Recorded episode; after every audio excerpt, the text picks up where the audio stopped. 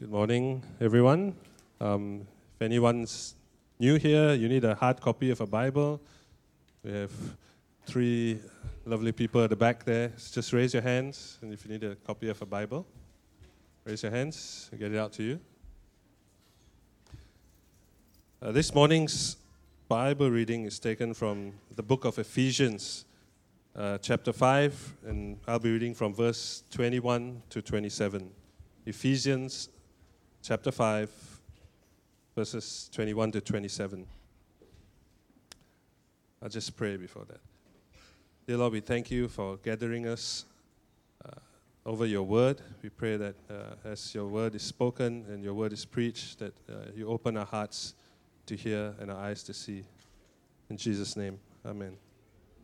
Ephesians chapter 5, verse 21. Submit to one another out of reverence for Christ. Wives, submit yourselves to your own husbands as you do to the Lord. For the husband is the head of the wife, as Christ is the head of the church, his body, of which he is the Savior. Now, as the church submits to Christ, so also wives should submit to their husbands in everything. Husbands, love your wives just as Christ loved the church and gave himself up for her to make her holy cleansing her by washing with water through the word, and to present her to himself as a radiant church without stain or wrinkle or any other blemish, but holy and blameless. This is the word of the Lord.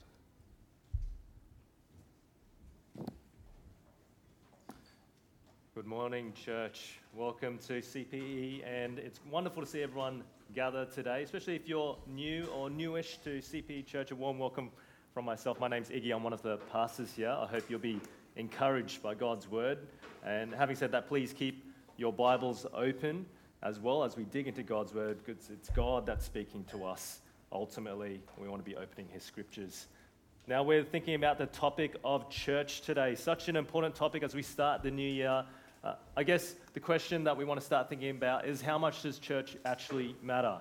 How much does church matter to you? Now, I assume it matters to you because you are actually here. You made the effort. You guys are 8:45 service. You get up early to come. How good's that? You put in the effort to come early to church. I assume it matters to you. But you know, that's not really the case for all Christians, people who trust Jesus Christ. Recent studies have actually shown that roughly 65 on any given Sunday, it's only 65% of the church that's present. That means over 25% of the church is just not, not here every, every week. And there was COVID that made us rethink church, didn't it? Seems a little while ago, but it really changed the landscape of how we see church, what we think about it. For some of us, it was much less exhausting when in person church stopped. We didn't have to serve, we didn't have to get up early, we could do church at home in our pajamas. It sounds bad to say it, but we sort of enjoyed it, didn't we? And it made us question do we even need to gather in person? I mean, we have church online. You know, I can stream the sermon in my living room, I, and I can, I can actually stream the best sermons from pastors all around the world right to me in my living room. How good's that? Which raises a lot of important questions for us that we'll engage with today. What is church? Why does it matter? What is church for? What, what, what's its purpose? And today's sermon is going to help us build strong biblical foundations to help us uh, to see not just what we think about church as well, but what God thinks, and that's what really matters. If we get this right, I think it'll transform the way that we see who we are and how we approach church, not just this year, but for a lifetime. Just to prepare you, there is a lot of big concepts in this sermon. Yeah, so you've got to be sharp, you've got to stay with me, but it's worth it, trust me, because these are really foundational. There's two big parts of the sermon what is the church, and why does the church matter to God? Okay, so the first point um, is what is the church? Now, the word church is used in many different ways. You might have heard it, you know, used in as a denomination, you know, the Anglican Church, the Presbyterian Church. You might have heard it used to describe a building. Come to CP Church, it's at 23 Beenleigh Road. But if we look into the Bible, we see there's something at the very core of what church actually means. And do you know what it is? It's about people. It's about people. The word translated church in our New Testaments is actually the Greek word ecclesia, which means assembly or gathering. It's not strictly a religious word, but the early Christians adopted that term because at the heart of who they were was the fact that they were people that assembled, that gathered together regularly. And although we see the birth of the modern church in the book of Acts, this gathering has always been significant for God's people. It's always been the case. One of the most important gatherings in the Old Testament is at Mount Sinai. You know, Mount Sinai, where God gathered his people, gave the Ten Commandments to Moses after delivering them from Egypt. Moses reflects on this experience in Deuteronomy 4. So I'll put it up on the screen, but you can turn to your Bibles if you like to. Deuteronomy 4. Remember the day you stood before the Lord your God at Horeb, which is another name for Sinai, when he said to me, Assemble the people before me to hear my words, so that they may learn to revere me as long as they live in the land and may teach them to their children. You came near and stood at the foot of the mountain while it blazed with fire to the very heavens, with black clouds and deep darkness. Then the Lord spoke to you out of the fire. That's Deuteronomy 4, verse 10 to 12. And here we see is probably one of the earliest versions of church. Yeah, some key features. Church isn't just a random crowd of people gathered together. Did you see what it says? It's about the people of God gathered in worship together to hear his word. People of God. There's purpose here. But I don't know if you noticed something interesting about this early Old Testament version of church. You actually probably didn't want to be there. You probably didn't want to be there. This is what it was like. It's fearsome. It's fearsome. Because God is so holy and sin is so awful that we couldn't even come near to God. To come near to God would mean death. You, you wouldn't want to go to this church. I, I wouldn't want to come. Imagine CPE Church. You come along and there's a fire blazing at the top of the building. Every time you come near, if you get too close to the stage, you die because it's just too, it's too, it's too much, the glory of God. But that isn't our experience now. Thank, thanks be to God let me take you to one of the keystone passages to understand church, and that's Hebrews 12. It'll be coming up on the screen, where it compares the church at Mount Sinai to the church we are part of now. So the first church, Mount Sinai, to the church we are now. Hebrews 12, 18.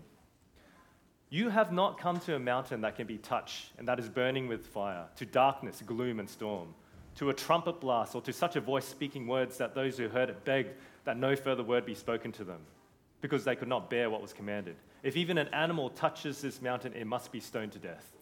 The sight was so terrifying that Moses said, I am trembling with fear. This is Mount Sinai. This is what it's talking about.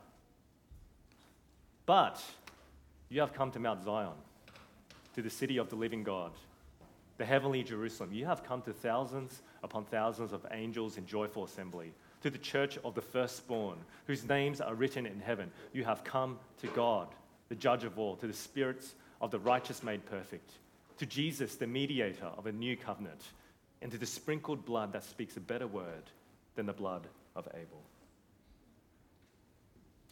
This is a very different gathering, isn't it? A very different experience that it's describing. It's a very different picture of church. It's a picture of the heavenly church, and it's incredible. Did you see what it said in the passage? Have a look, have a look at what it says. Imagine it thousands of angels, thousands of angels uh, the assembly of all the believers in history all together. And what sort of assembly is it? It's a joyful assembly. Thousands of angels in joyful assembly. That's what it says at the verse, end of verse 22. The dominant mood, the dominant emotion here is not fear, it's not terror like at Mount Sinai, it's joy. What's the difference? Well, Jesus is there. Jesus is there. Jesus who mediates for us, speaks on our behalf to our Father, God, and says this They are with me. I've forgiven their sins. They can come near. This is an incredible picture of the heavenly church. An incredible picture. But it gets even more mind blowing. Because I don't know if you notice this, it doesn't say, You will come to the heavenly Jerusalem. What does it say? It says, verse 22, You have come. You have come. It's past tense, and you don't have to be a grammar expert to know what this means. It's already happened. It's already happened. Let me ask you a bit of an existential question that maybe you probably um, don't think about too much, but where are you? Where are you? At a very basic level, you're sitting in a plastic chair in a Coopers Plains in an old converted warehouse. That's where you are. But at the same time, at the very same time, in some way that we can't fathom, if we have trusted in Christ, right now we are gathered with all the angels in heaven and every single believer around the world with thousands of angels singing in joyful worship to God at the same time. That's where we are right now. That's what this passage is saying. How does that work? I have no idea. I don't know. But it's happening. That's what the scriptures are saying is happening. Spiritually, we are with all other believers gathered around the throne in church. We're churching right now with God. Friends, what are the implications of this? Well, the big one is actually this we don't just go to church, we are the church. We don't just go to church, we are the church. It's not simply a building, it's not simply an event on Sunday. Church is who we are. It's part of our identity as Christians. Church is about people, God's people, gathered in worship to hear God's word. This is inherent to our identity, but because it's happening right now in the heavenly places. And guess what? It keeps happening even when you leave this building. It's not bound to this little location right now. You, you aren't only church when you come to, ch- to a church, you are the church. You are the church. When you're sitting behind your computer at work on Monday, when you're changing nappies, when you're having a coffee with a friend, guess what? You are part of God's church if you've come to Christ. This is not an optional extra. This is what happens when you get saved. You don't opt into being part of God's church, you're brought in. You're brought in. When you are saved, when you're united to Christ by faith, when you partake in all that He has, all he has achieved through the cross and resurrection, when you have forgiveness of sins, when you are reconciled back to God, when you can draw near to God again in joy, not in fear and terror like Israel did, when all these things happen through faith, you become the church. You become the church. You're connected into a new community, a new family, a new gathering of believers in, in the heavenly places with Christ right now. God does this which means we don't just go to church, we are the church. This is who we are, and we really have to understand this. Now, the question that raises then is this if we are the church wherever we are, then why do we bother coming each Sunday? What's the point? Not just sometimes, but every week without fail, we try and come to church. Why does that even matter? Well, it's the same reason, really. It's because this is who we are. We gather physically to express who we are spiritually. We gather physically to express who we are spiritually. Friends, going to church does not make you a Christian. But if you are Christian, you will go to church. Think about your family. I'm part of the Wong family. That's my clan, my heritage. I've got a mum and a dad. I've got two brothers. I'm a Wong. That's part of who I am. And nothing will ever change that, right? I'm part of this family. That's not going to change. It's my blood. That's my identity. But what sort of family would it be if I never, ever saw them? If we never talked to each other? If we never connected with each other? If we never loved and served each other? Would that actually be reflecting who I am? There's something not right there. In the same way, if you recognize who you are, that you are part of a new people, that you are part of a new family, that you are part of God's church, then you'll seek to live that out. That identity will drive you. You are the church. The word literally means gather. That's what the word means a gathering. And every time we gather together, something very special is happening. Very special. We are reflecting what's going on in heaven, in the heavenly places right now. A multitude of God's people gathered around his throne, worshiping in joyful praise. We're, we're reflecting this in just a small way in our local church. We gather physically as an expression of who we are spiritually. So, what is church? The church is the people of God gathered together in worship to hear his word. And this isn't just a Sunday thing. If you are a believer, you are the church wherever you go. You reflect you are part of the heavenly church that's doing this all the time, no matter where you are. This is your identity. But when you come on Sundays, you express this in a very special way. Every time you physically gather together with other believers, you're expressing that. That's what church is. And now I want to show you what God thinks about this. And what our second point why church matters to God. All right? The first thing I want to show you is this the church is at the center of all God's purposes. The church is at the center of God's purposes. Let me read to you from Ephesians 3, uh, verses 8 to 12. So you can open that up, or else it's coming on the screen. Ephesians 3, verses 8 to 12. Although I am less than the least of the, all the Lord's people, this grace was given to me. This is the Apostle Paul speaking, my apologies.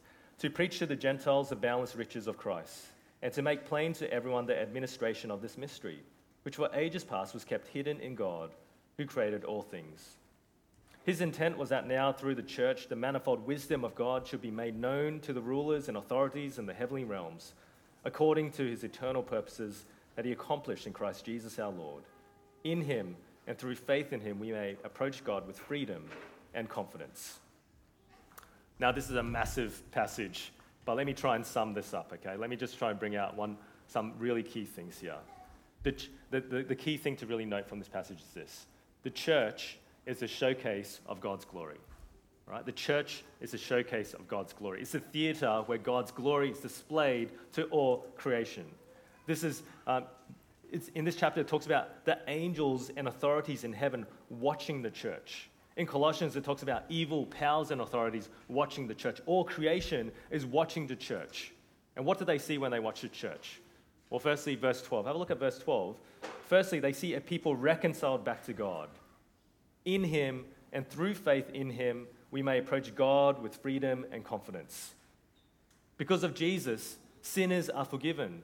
They brought back, they're brought back into the family. They can come near to God again. That's, what, that's the first thing that the world sees, the creation sees when they look at the church sinners reconciled back to their God. But they don't just see that, they also see a people reconciled to each other. Ephesians 3 8.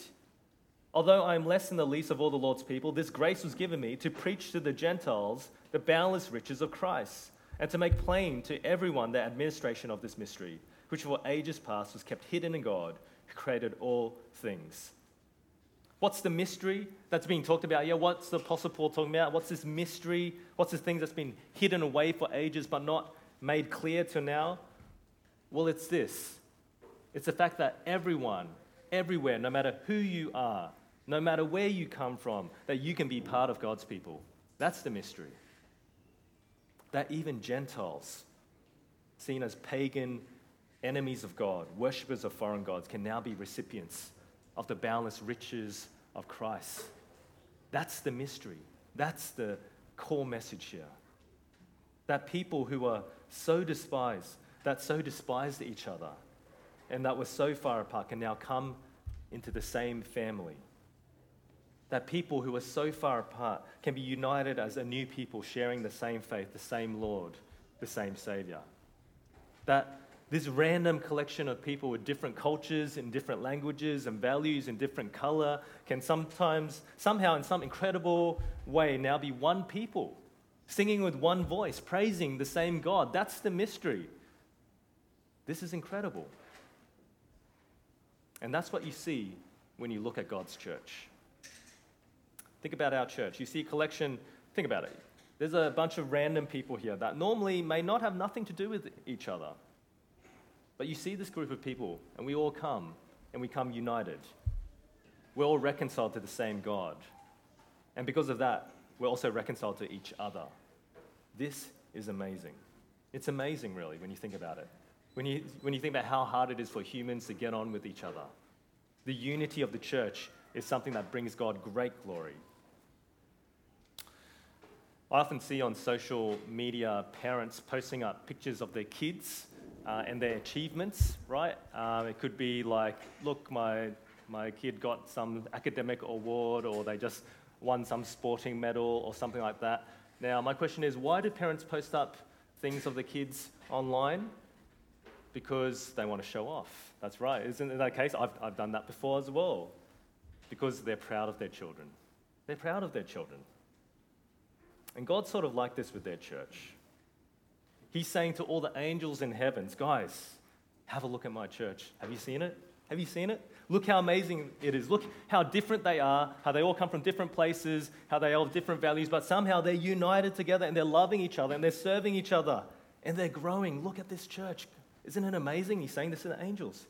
And then God is saying to, the, to Satan and all the evil authorities, Look at my church. You lost.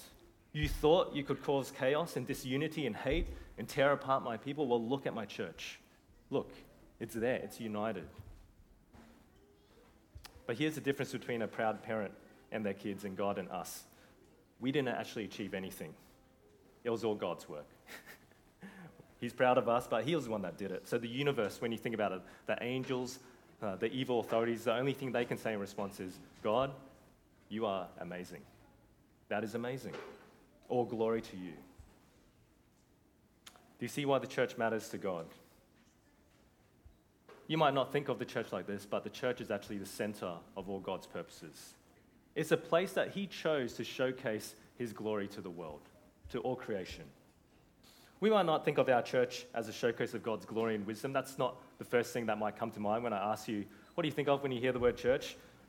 That might have not come to mind. We might actually be a bit embarrassed of our church or the church on a wider scale. But know this the church is God's way of declaring to the world He's defeated sin. He has created a new people in Christ, and He deserves all the glory. That's the first reason why the church really matters to God. But the church also matters to God for a much simpler but very profound reason. It's this God loves the church. It matters to God because He loves the church. Let me read to you um, from verse the reading that we had before, Ephesians 5, and I'll start from verse 25. Husbands, love your wives just as Christ loved the church and gave himself up for her, to make her holy, cleansing her by the washing with water through the word, and to present her to himself as a radiant church without stain or wrinkle or any other blemish, but holy and blameless. Now, this is a section of instructions for husbands and wives. There are profound truths here about the relationship, um, but as we look into this, there's really deeper, profound truths about the relationship of Christ and his church. If you got the wrong view of Christi- Christianity, you might think of Jesus as a bit like a strict teacher, a little bit like Miss Trunchbull from Matilda. Do you know who, who that is? Yeah? Someone who's simply dishing out a list of rules that we have to comply with, otherwise, we'll be punished. That's how you might see Jesus. That even as his church, he's sort of looking down at us. He's reluctantly accepted us. He says, Oh, I guess if I have to. And he's looking for any chance to kick us out, to say, Huh, I knew you were a failure. You might think Jesus like that. That's how you feel towards Jesus. But did you see what the scriptures actually say? The picture the scriptures give us cannot be further from this truth. The picture here is Jesus as a loving husband who absolutely adores his bride, the church, you and me. He adores his bride. People who are so sinful and flawed and so imperfect, yet he loves us. That's the picture it's giving us. Now, I've been to more weddings than I can count. As a pastor, that's part and parcel of what I do. Um, one moment which is always really magical, uh, which essentially everyone's that's why they're there. They want to see the bride, right? When the, when the doors open and the bride uh, walks in, everyone stops, they take a breath, and um, she's walking in. It's this magical moment. Um, but what I love to do, because uh, I often have this privilege, is I like to take a sneaky peek at the groom's face to see what he's, how he's feeling. And without a doubt, there's just an expression of pure joy on the groom's face. The latest wedding I did, they're not here, they're in the next service. The latest wedding I did was Wayne and JC, uh, two of our church members. Um, this was particularly true. As soon as the doors opened and JC was standing there in all her splendor there, Wayne just started crying straight away. He, he doesn't mind me. He, it was public. Everyone, everyone saw it. It's not a secret. It's okay. But it just showed me, man, wow, like this is a man who loves his wife, right? That joy that came from him just seeing his bride walking down the aisle. And friends, that's how Christ looks at us like a loving husband towards his bride. He loves his church so much, so much. And I know this to be true. I know this to be true because, without a doubt, because Christ died for the church.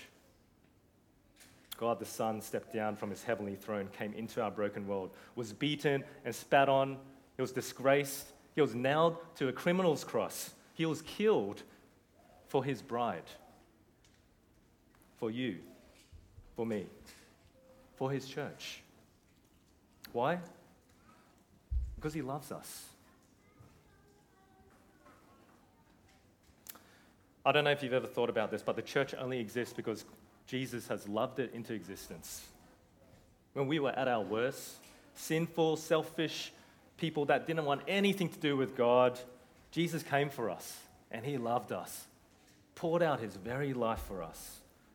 And his love transforms us from being enemies of God to beloved people, his bride, because his great love saves us. His sacrifice saves us. And friends, his great love sanctifies us as well. This passage tells us that also, in a sense, in Christ's eyes, we are holy already. We are his beloved church. And when he looks at us, he doesn't see all our flaws and imperfections, but like a loving husband comforting an insecure wife, he says, You're perfect to me.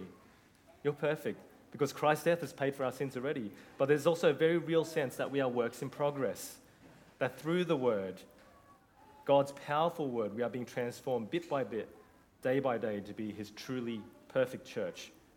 Did you see that? Verse 25 Husbands, love your wives, just as Christ loved the church and gave himself up for her, to make her holy, cleansing her by the washing with water through the word. That's how much Christ loves us, that he's still day by day working to transform us, to cleanse us, to make us holy. And we're going to celebrate that final day when Christ returns for his bride. Friends, it's probably the biggest understatement in the world to say this, but the church is very special to God. Very special. He loves the church so much that he sanctif- sacrifices his very life for her. Not just to individuals, but to bring together a new people, united as one by the fact that we are all recipients of his love. He sacrifices his life to win for himself a beautiful bride his church in which he can rejoice. The church matters to God. And friends, if the church matters to God, then it should matter to you. It's our final point. Why church should matter to you? Let's be honest, sometimes we would rather be without church. That's the truth, isn't it? It's messy, it's inconvenient, sometimes it hurts us.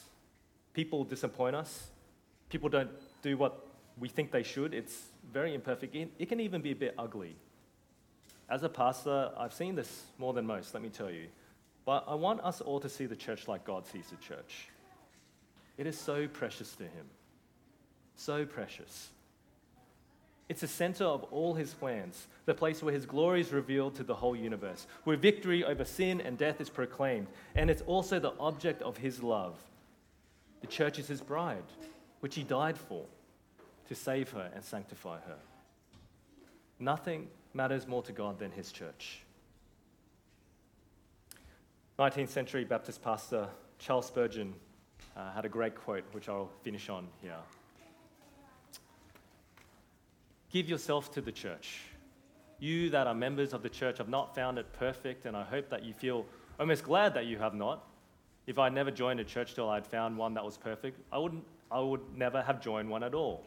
And the moment I did join it, if I had found one, I should have spoiled it for it would have not been a perfect church after I had become a member of it. Still, imperfect as it is, it is the dearest place on earth to us. Despite all its flaws, the church is the dearest place on earth to us because it is the dearest place on earth to God. I wonder if this is how you see your community here at CPE Church. Is this how you see your church? Brothers and sisters, may we see with the eyes of Christ how precious and how special and how beloved his church is. Let me pray. Father God, we are so thankful to you for Christ Jesus, our Lord and Savior, the one who, out of his great love, died for us while we were still sinners to bring us together as a new people, a new family, a new church. We pray that even as we live in this imperfect reality of church and while we still have sin in our hearts, that we will see the church as you see it, that we won't give up on the church easily, but we will see how precious and beloved the church is to you, and likewise we will do, love and cherish the church the same. Father, by your Holy Spirit, help us to do this for your glory and your glory alone. In Jesus' name we pray. Amen. Friends, I'd love for you to take a few moments to just reflect on the scriptures that we've heard today. Perhaps you want to pray a silent prayer in your heart to God to help you to live this out. Perhaps you just want to dwell on these truths. Please take a few moments to reflect.